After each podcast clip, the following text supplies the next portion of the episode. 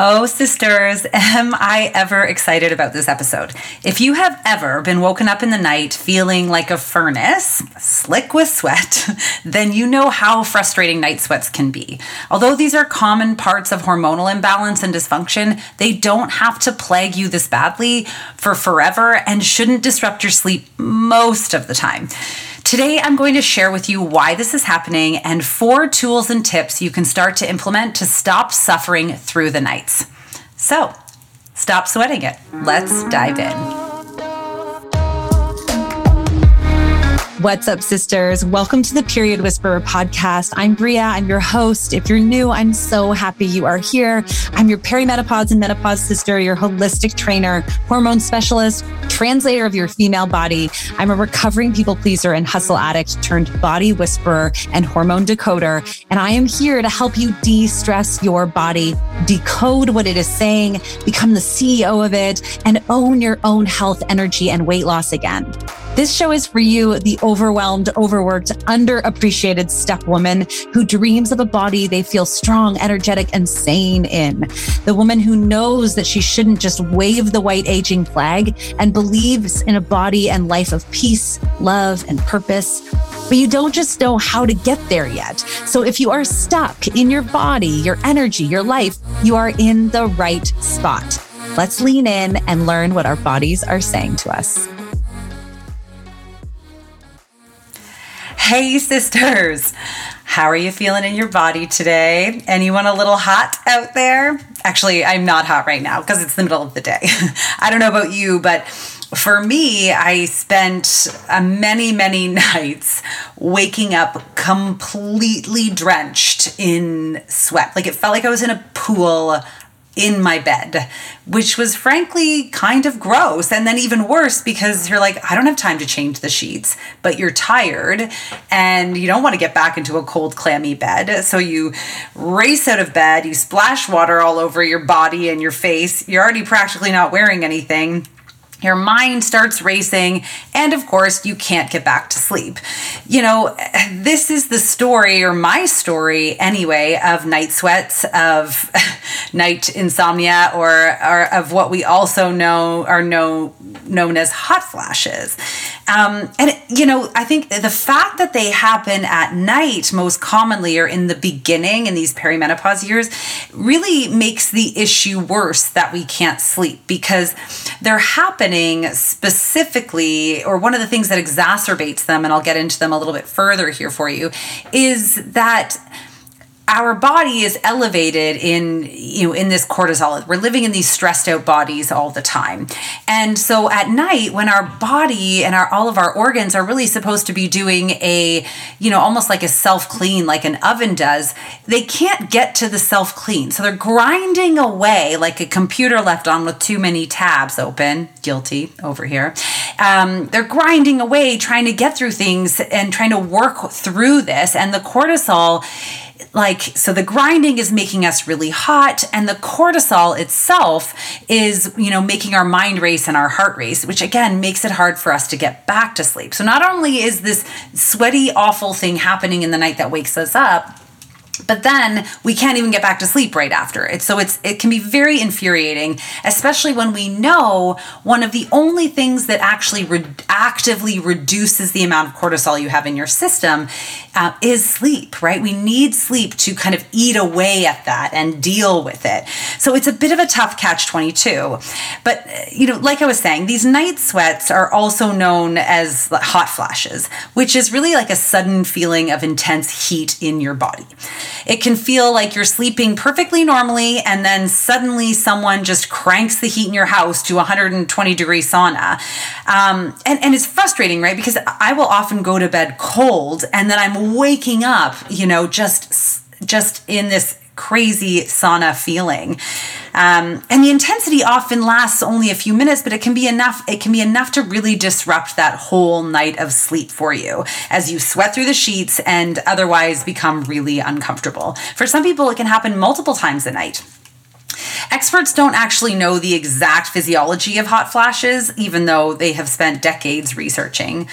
But low estrogen is definitely a factor. Um, if, you know, when estrogen creates these large kind of gaps which happens during perimenopause you know estrogen goes up and down really erratically. And when it's down hot flashes happen. When estrogen levels fall off a cliff during menopause hot flashes become a more consistent fixture really in a woman's life um, and can last for a few months to a few years. And some people don't suffer from them at all which you know they have probably other things that they have to run into.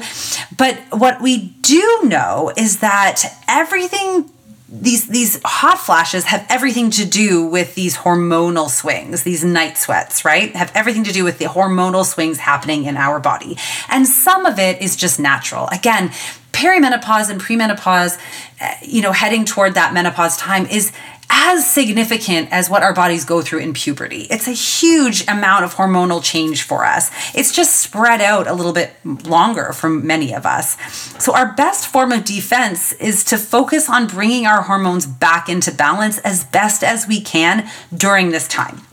And of course, we do that by lowering the cortisol in our bodies because cortisol is a stress hormone that very quickly throws that delicate balance of estrogen and progesterone out of whack.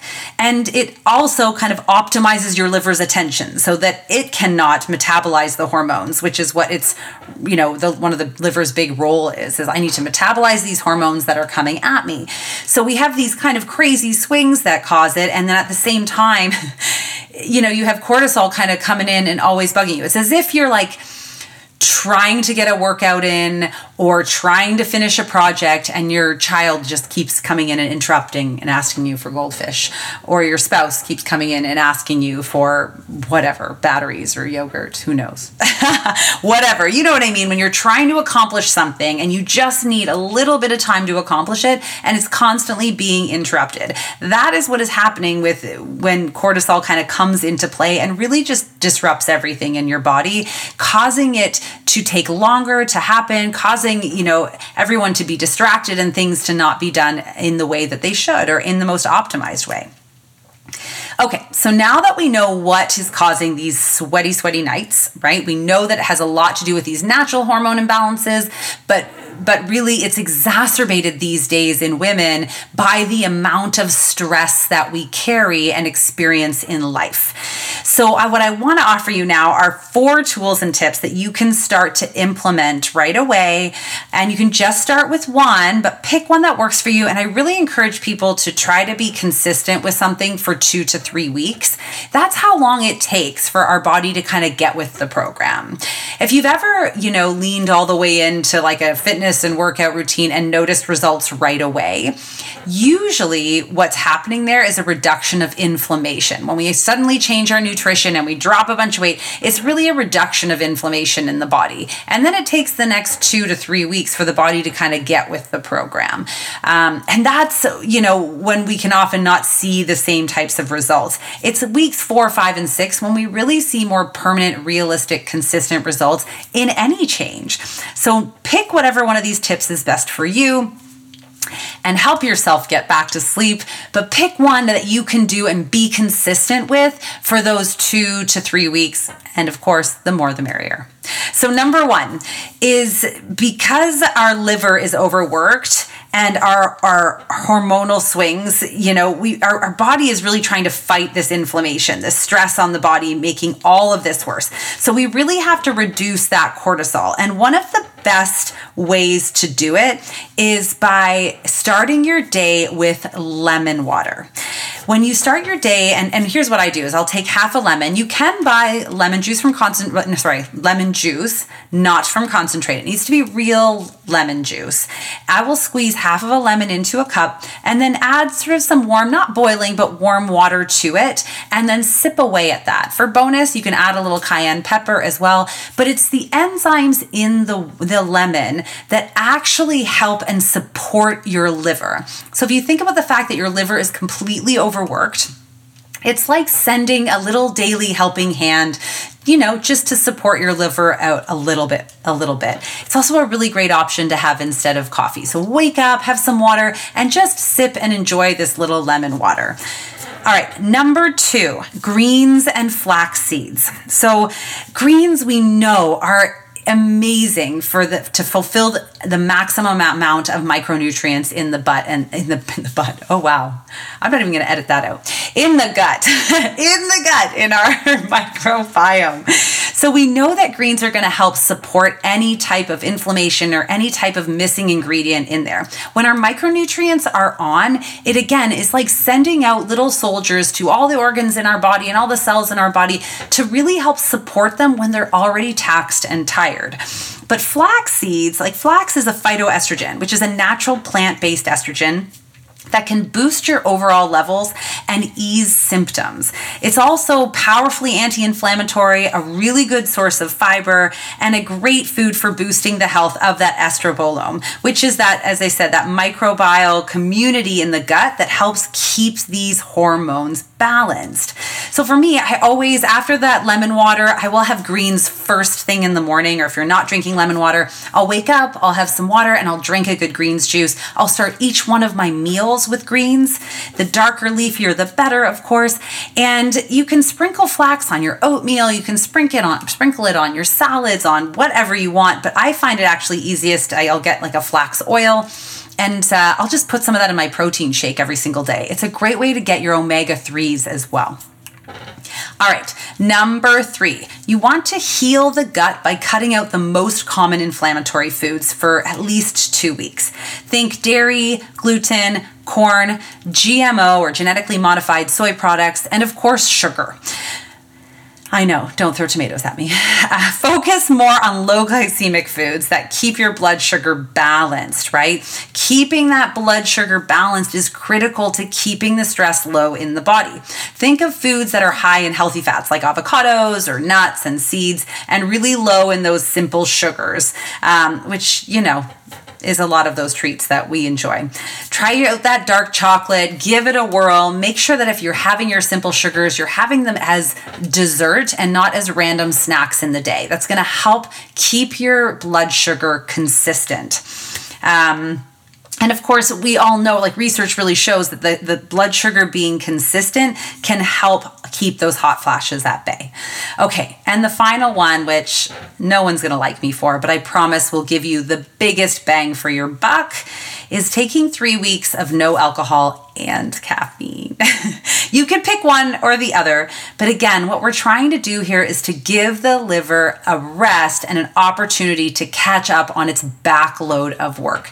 Remember that the liver's job is to reduce and process out the toxins coming into the body, and those toxins include coffee, caffeine, alcohol is a toxin. They include, you know, sugar, which is a toxin in the body. It includes um, all the cortisol that's coming in the body. So there's a lot that's coming at us at all times. The liver is busy doing that, and it is also responsible for the metabolizing of these hormones. Remember, if the liver cannot metabolize the excess hormones when they come in, then he it has to. I said he I think our liver should be a she. She has to store the estrogen somewhere safely in the body. And then we end up again throwing this delicate balance of the of the estrogen and progesterone out of whack because we have this excess of estrogen in the body. So, all right, those are my four tips for you to help you with reducing the inflammation in your body, reducing the cortisol, and supporting your liver so that you can stop having these hot flashes. A lot of the women in my gut and hormone health protocol have reported a significant difference in their sleep just in the first week from implementing some of these tips. So, if you are looking for more clear direction on this, you can join the free Period Whisperer community, of course, or request more information about my next gut and hormone health protocol that'll be starting next month. Um, both links are in my show notes. So, listen, I would love if you could share a post or story on social how you leaned into any one of these steps and tag me in it so I can share it in my stories. Reach out and let me know if anything is working or if you have any major issues that I can address directly and use as a topic here on the pod. Remember, we want to shift our focus from weight loss to life gain.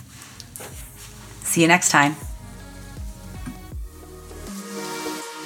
You so much for joining me on the Period Whisperer podcast. I want to encourage you to reach out to me directly and message me if there are topics or things you're struggling with so we can address those right where you are at. And of course, if you loved this episode, if you learned something, make sure to share it with your friends and please rate and review it wherever you get your podcasts.